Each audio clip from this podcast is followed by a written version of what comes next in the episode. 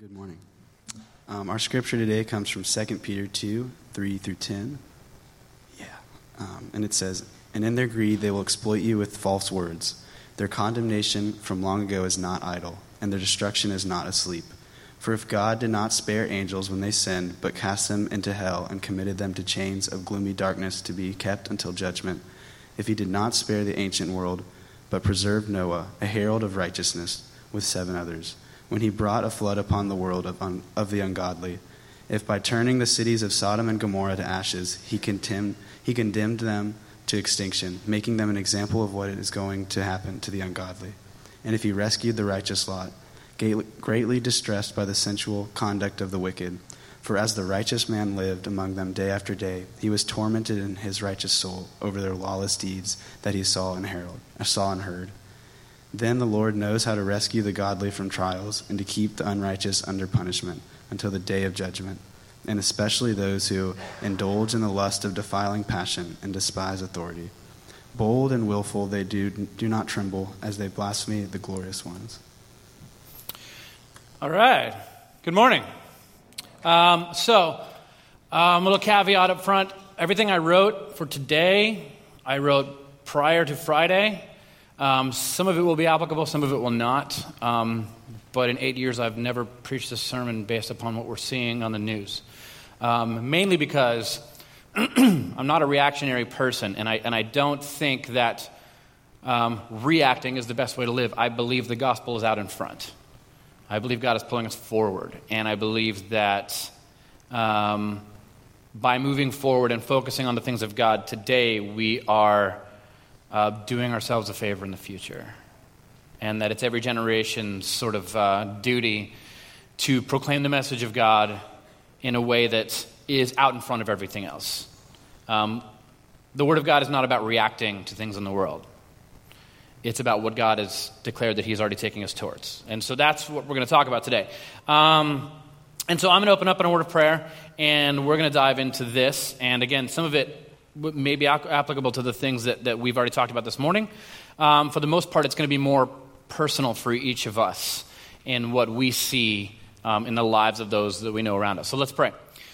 Father, give us peace, give us grace, give us mercy, give us understanding and wisdom, give us humility, um, and most of all, give us, give us love. Thank you, God. In your name, amen. All right, so I'm going to I'm gonna move relatively fast. I wrote a lot of notes, and uh, of time here. So um, I'm going to I'm gonna get moving here. Um, this is a really interesting passage. You may have noticed if you're not familiar. It's always great, like if it's like you're. I'm, I'm gonna, I think I'm gonna go. I've never been to church. I think I'm gonna go to church because I hear a lot of things about like, like destruction and God destroying everybody. I don't think that's what it's about. I'm gonna go check it out. And, and they sit and they hear this and they're like, oh, see, it's exactly what I thought. That's why I didn't go all these years. First off, I'm glad you're here. Um, second, I um, I'm gonna try to bring some perspective to this. Um, everything is, everything is, is, is, has some context inside of it. Um, this was written at a specific time in a specific place to a specific people. Um, we forget that this, this letter, Second Peter, was not written to any of you. It was written to a church going through something very specific in a time period.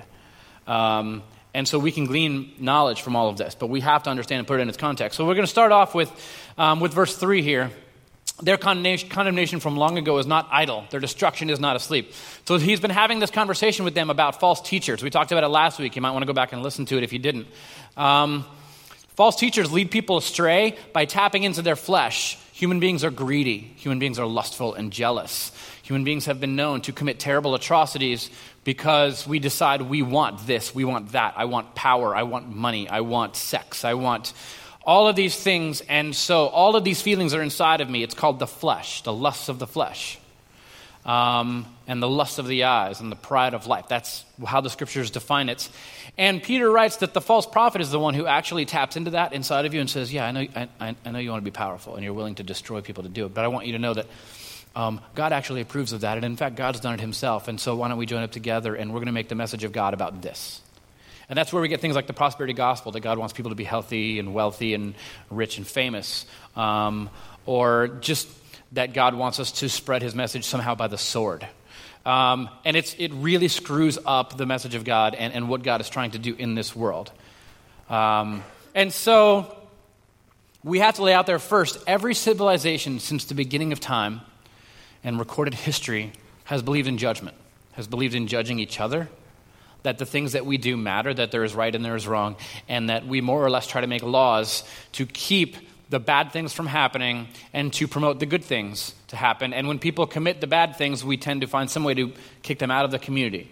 Um, in ancient times, before prisons and stuff, death was the only way. You would kill people. Um, um, later on, there was sort of ostracism. Now we have prisons, and now we have this massive system, and we even see that that's not working. There's got to be some other way to keep evil from affecting us. But however you view this, every culture on any part of the world, any side of society throughout history has believed in judgment. That we look at something and we say, this is right, this is wrong, this is not helpful, this is helpful to what we're trying to do, what we're trying to accomplish. And so we're going to pass laws. And so judgment is not this foreign thing that we push out there onto a God. It's the thing that we all believe in, even right down to our very own households. There's things we do in my house and things we don't do in my house. And if you do those things that you're not supposed to do, there is punishment. And so um, there's a lot in scriptures about what happens when you choose one path over another. Scriptures are clear that God gave us a way to live, um, a way that is flourishing and life giving. And it's centered on who He is, that we were created in the image of God. God is loving, He's merciful, He's gracious, He's forgiving, um, He's a servant. Um, he pours himself out for us so that we can have life. And so, the actual legitimate descriptions we have of God throughout Scripture describe a God like this. And so, in Scriptures, whenever you see a people group living in a way that is oppressive to other people for whatever gain their flesh wants, um, there is a huge pushback. And so you see it this week. I spent a lot of time, for some reason, studying Isaiah 10. Um, and it says this um, Woe to those who make unjust laws, to those who issue oppressive decrees, to deprive the poor of their rights and withhold justice from the oppressed of my people, making widows their prey and robbing the fatherless. What will you do on the day of reckoning when disaster comes from afar? To whom will you run for help? Where will you leave your riches? And so the message there is, is, is, Isaiah sees Israel, God's people, and the way that they're acting and they're living unjustly and they're passing unjust laws. And he looks at them and he says, what are you going to do when you finally get, when the seeds that you're planting grow in your own midst? When you are being destroyed by the very thing that you created? What are you going to do then? Who is going to save you? Who is it going to be? And so, what he describes here, and what, what the people of God, the Israelites, and the Christians today have always believed, is that evil does get punished. We, we, we live in, it's kind of like when you're at the beach and, and everything looks flat at the horizon and the sun is going down and it's, it's going down behind this straight line. But if you were to back up a long ways, you would see that this is not a straight line at all, that this is a giant circle. But, but where you are, this is all you can see because that is the perspective that you have. There's this line that, that Martin Luther King said where he said, um, the, I'm trying to get this right, the, the arc of the universe is long, but it bends towards justice. He didn't make that up, that actually came from a um, a priest in about 1812, who described um, who he. Martin Luther King is paraphrasing what this priest said. He said, he said, I have a limited view from where I am. I can stand here and I can see um, only it, that it looks like the evil are prevailing. But if I back up, I, I would know that the arc of the universe is very, very long and it bends towards justice. In other words, God is, in the end, doing something. He is working, He is changing things. I know we like to think that people are getting away with things, but the message of Scriptures is actually that nobody ever really gets away with anything. That the things that we do matter. And that it matters whether you love your children or you beat them. And that it matters. And that you will answer. And so, this is the context in which he's working here. And so Peter's writing to people who are being led, led astray by false teachers, and he says, I want you to think about what you're doing. Historically, evil has not prevailed for very long, it has always fallen. There has never been a successful nation built upon evil. They have all fallen. And so what he does here is he points backwards he points backwards to look forwards. And so he says this He says, Their condemnation, talking about the false teachers from long ago, is not idle. Their destruction is not asleep. I know the people there, he writes this because the people believed that they were just getting away with things. And remember, these people were under persecution of Nero as well.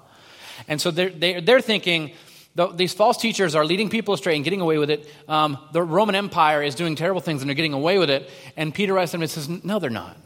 From your perspective, it appears that they are, but nobody ever gets away with anything.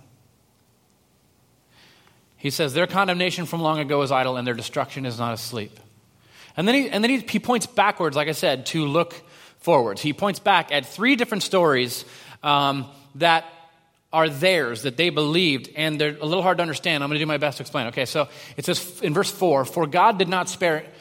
God did not spare angels when they sinned, but cast them into hell and committed them to chains of gloomy darkness to be kept until the judgment. Now, this is a really interesting passage, uh, mainly because everything you read about this, if you actually get into what scholars talk to us about this, they, they say that this doesn't fit in with any kind of Jewish theology at all. This is not a Hebrew idea. Um, this is not the, the, words that are used in this story, some people have tried to say, oh, it fits in with Genesis 6. It doesn't. It doesn't fit in with Genesis 6. It doesn't fit in with anything. Um, this is actually saying that people who, the angels who turn on God, uh, God locked up, but then you have this first century ideas that they were loose and they were tempting people and working with the dark side. Just so all of this interesting stuff is going on. And then you get even farther and you see that the word used for hell is not actually a Hebrew word at all. It's the word Tartarus. It's, it's Greek mythology. It means a level below Hades. And so he's talking about something completely different that we actually don't have a window into. We have to remember when we're reading these books, we're actually eavesdropping on ancient conversations. The people he's writing to obviously knew what he was talking about. Maybe it was some cultural thing. Maybe it was just a story in their city. We don't. We have no idea. I, I can't begin to make sense of it. Um, so Tartarus is actually the place where, if you're familiar with Greek mythology at all, there's the, this group called the Titans. I think they make movies about them now.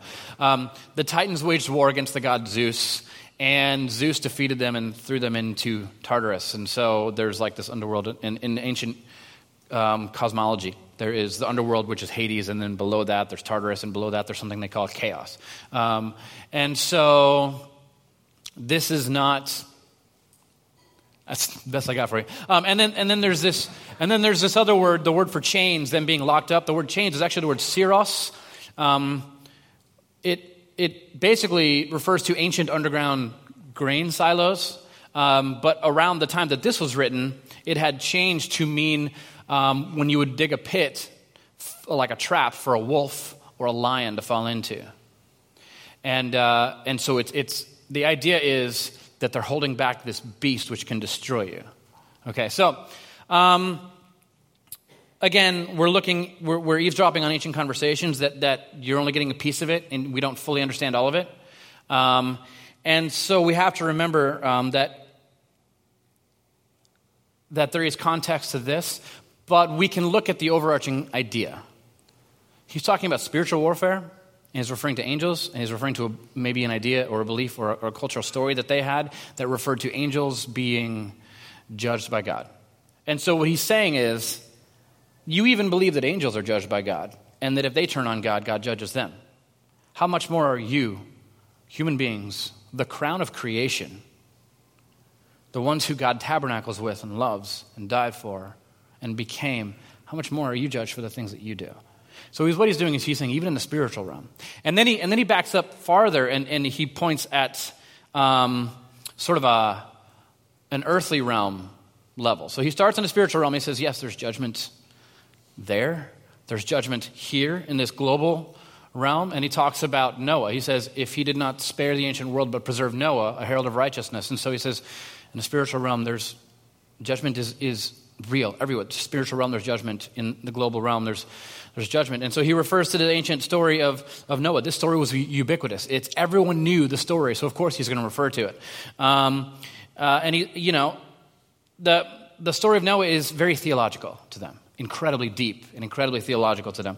Um, they knew the story, they knew its deep theological implications, and, and it's, it's sort of like the world had gone bad, and God moves and acts to make it right. It's, it's a story about who God is. God is acting to make things right. Um, and there's one righteous prophet who's standing alone in the midst of a world that is all just proclaiming terrible things and doing terrible things, and things had gotten way out of hand, and things were unjust all over the world. And there's the story of one righteous person standing there declaring the truth of God, who He is, and how we're supposed to live, and everyone turns on Him. But those who actually cling to Him are carried through the judgment to a new world, a new way of living. It's a story about Jesus, is what it is. Everything in the Old Testament points to Jesus. The story of Noah is a story about Jesus. Um, and so he says, yes, in the spiritual realm, there's judgment. In, in, on the global realm, there, there, there always has been and always will be judgment. And then, he, and then he goes into sort of a communal sense. And he talks about this. He says, If by turning the cities of Sodom and Gomorrah to ashes, he, he commended them to extinction, making them an example of what's going to happen to the ungodly. Now, the stories of Sodom and Gomorrah, if you want to know more about this, um, I preached through the book of Genesis, uh, I think it's a couple of years now.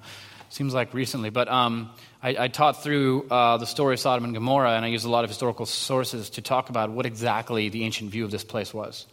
Um, we actually know a lot about it from extra biblical sources, um, and what we know is that it was a terrible place. Um, we know that it's described in ancient writings as a place that's very rich. It's actually, it's actually um, Sodom and Gomorrah are two cities of five that were called the cities of the valley.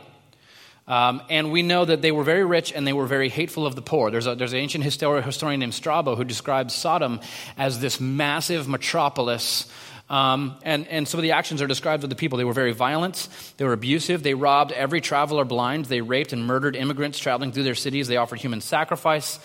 They raped young boys as a part of their worship to Baal and Ashtaroth. They tortured travelers um, as a warning to all outsiders never to visit their cities, never to visit the valley, um, unless you were one of them. And so it's this very inclusive sort of city of the valley like menta- mentality like we are better than everyone else and we will kill anyone who is not like us. Um, there's even a story that's preserved of this rich man's daughter who gave a traveler a cup of water because he was dying of thirst and they executed her for it to make an example that we will never be nice to outsiders here. And so what we know about this place was that it was there. The, the cities were there and sodom and gomorrah were some of them and then one day they were gone. And um, we know that, that where they were, nobody has lived there for centuries. nobody lived there for centuries afterwards. Um, and it wasn't until like recent history, the last couple centuries, that people started settling there again. And we know that there was, there was sort of, they tell us that there's this layer of ash and bone and debris. And that's all that's left. And, and so there's a lot of people try to talk about the signs of what exactly happened. It could have been an earthquake, it could have been this. We, we have words like fire and brimstone, we don't know what those are. Um, and there's all kinds of descriptions that what, how this could be interpreted. Um, but honestly, the Israelites, God's people, they didn't care about the science of it. They, they cared about the theology of it. It was an evil place, and it didn't last, and it wouldn't stand. And they looked at it as that's what happens when you live like that. Living in an evil way leads to absolute destruction, personally, relationally, in your city, internationally, globally, even spiritually. When you choose to live a certain way, this is what happens. It's the story. In Genesis, you have two trees to choose from. There's one that's going to lead you to bad places, there's one that's going to, that's just give you life. What are you going to choose to live on? And so the story of the, of the message of scriptures from beginning to end is there's two ways to live. One is the path of destruction, one is the path of life.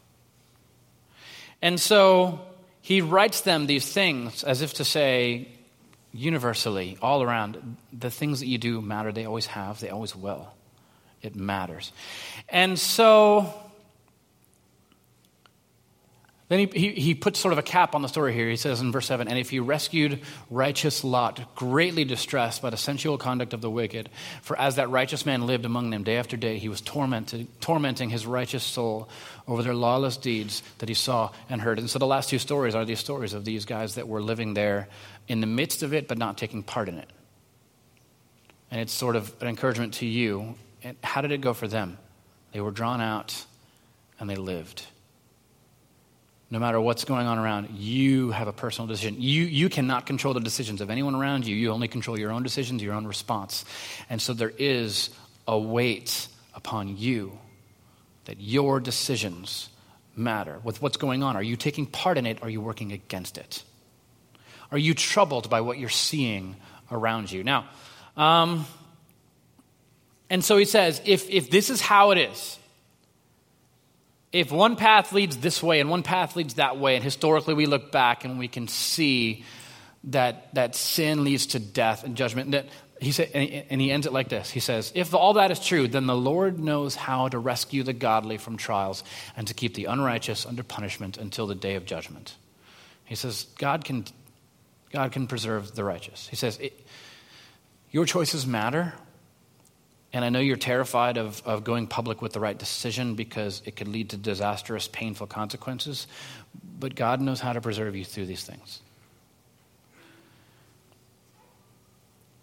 To me, this brings us back to Isaiah chapter 10. Let me put this back up here.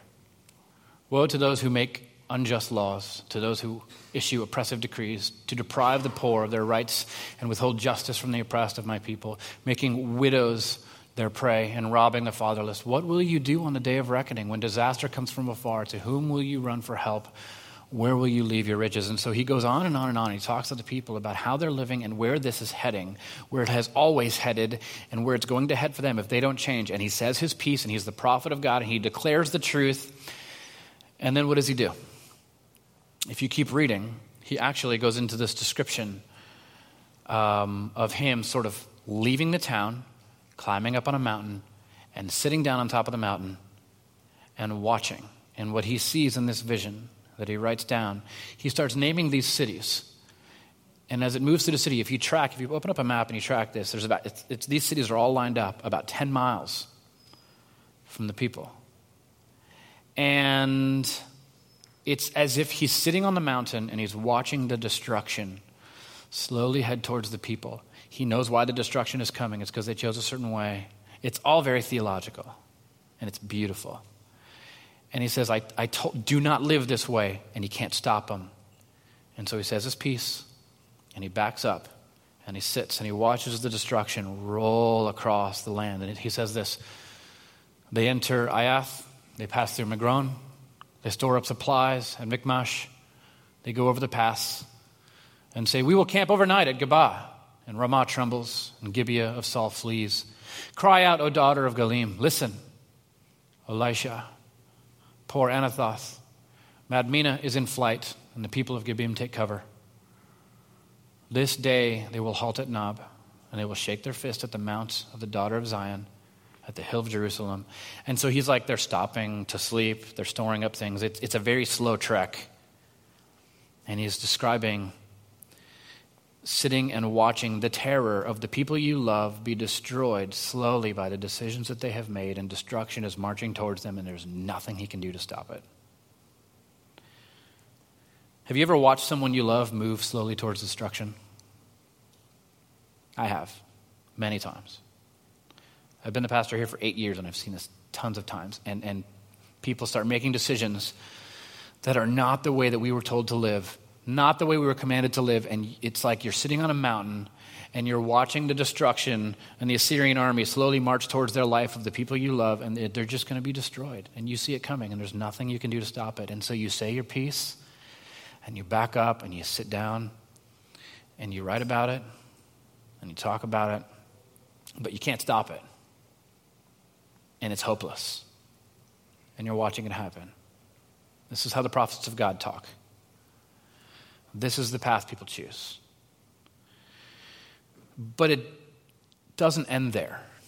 If you read a little farther, it, it changes just a little bit. It says this in, in chapter 11 But a shoot will come up from the stump of Jesse, from his roots, a branch will bear fruit. The fruit of the Lord, the Spirit of the Lord will rest upon him, and the Spirit of wisdom and of understanding, and the Spirit of counsel and of power, and the Spirit of knowledge and of the fear of the Lord, and he will delight in the fear of the Lord. And he says, so the end, if you, if you read the destruction and how it comes, it talks about a forest that is thick and amazing and powerful just being wiped out and desolated, and everything chopped down, and everything's cut down, and everything's gone. And eventually the smoke clears, and he's sitting there looking at the desolation of the life that was there and as he gets closer, he sees that out of this stump, which has just been destroyed, there is this little green piece of life that is left. Everything else has been taken away. Have you ever seen this? You come into the life of somebody and, and, you come and sit with them, and everything's been destroyed. They've lost everything because of the decisions that they've made. It's been this slow suicide. And he says, But I got there, and there was this little piece of life. And Genesis chapter 1 started all over again. And the Spirit of God came and hovered over that and poured into that. And it grew. And it, and it says that it rested upon him and the spirit of wisdom and of understanding and of counsel and of power. And so he starts learning where did I go wrong? What did I do? How did I get here? And, and you start figuring it out. And then at some point it says, understanding comes in. Oh, that's what happened. And then the, it, it ends, it caps it all off with the spirit of the fear of the Lord. The fear of the Lord. That's not this devastating thing like, I'm terrified of God. It's, it's this respect that there is a way we were made to be, made in the image of God. And when we don't live this way, there is plenty that can go wrong. And we see that day by day by day. Now, all right, I got time. There is, um, this is, this is the city of Corinth, the ancient city of Corinth, the ruins that are left. And there's this wall here. And there's a little sign on this wall, and it says Bema. Um, the this is a platform in the middle of the city, and there's one of these in ancient Greek cities, in every one of the cities. It's called the Bema Seat. It is where people would stand on top and make judgments. And in ancient times, um, the, all Greek citizens were basically legally bound to be called to serve as judges. To, we kind of call it today, we call it jury duty. You get that letter, you're like, oh, great. Um, and so you're like, like uh, am I sick? no, I'm not sick. How do I get out of this? Um, but back then, you were legally bound. Uh, you had to. There was no way of getting out of it. If, if you got summoned to be a judge, you had to go be a judge. And everyone in the city would gather around and they would watch. And there would be two. Um, you would be the judge, maybe, if you were called, standing on the top. And, and there would be uh, two urns. And everyone around that had been chosen as well would be given two silver bronze, I think they were bronze discs. One, they both looked exactly the same, but one was solid and heavy, and one was hollow and light. But other than that, they looked exactly the same. And you would hear the case brought forth by the people, and you would walk up and you would drop um, your vote, heavy for guilty, light for not guilty, into the urn, and the other urn, you would discard the non vote. And so all the passersby would watch this day in, day out as, all the, as the trials would take place, and they had to take part in it, they had to watch it. And nobody would be able to tell how people voted. You just had to watch, and then the final person would pull them all out and count them all and the judgment would be made. And so there's this little stump here, uh, behind the piano over here. Maybe you can see it, maybe you can't. Um, it is where the sentence would be carried out if you were guilty, and you'd be tied to either tied to that and, and given, you know, 39 lashes, or you'd be beheaded. Um, otherwise, you would go free. And so Paul is writing to these people and he's writing to them about the same thing Peter's writing about, and he's writing about judgment. He's writing about how the things that we choose matter, and the things that we choose are seeds that we're putting in the ground. And then he says this For we must all appear before the Bema seat of Christ, so that each one may receive what is due for what he has done in the body, whether good or evil. So he calls up this hey, that thing that you guys do, that's going to be all of us. One day you will be standing there and people will be judging you. But he says, but it's, but it's not going to be a judgment by the people. There's going to be a different judge. His name is Jesus.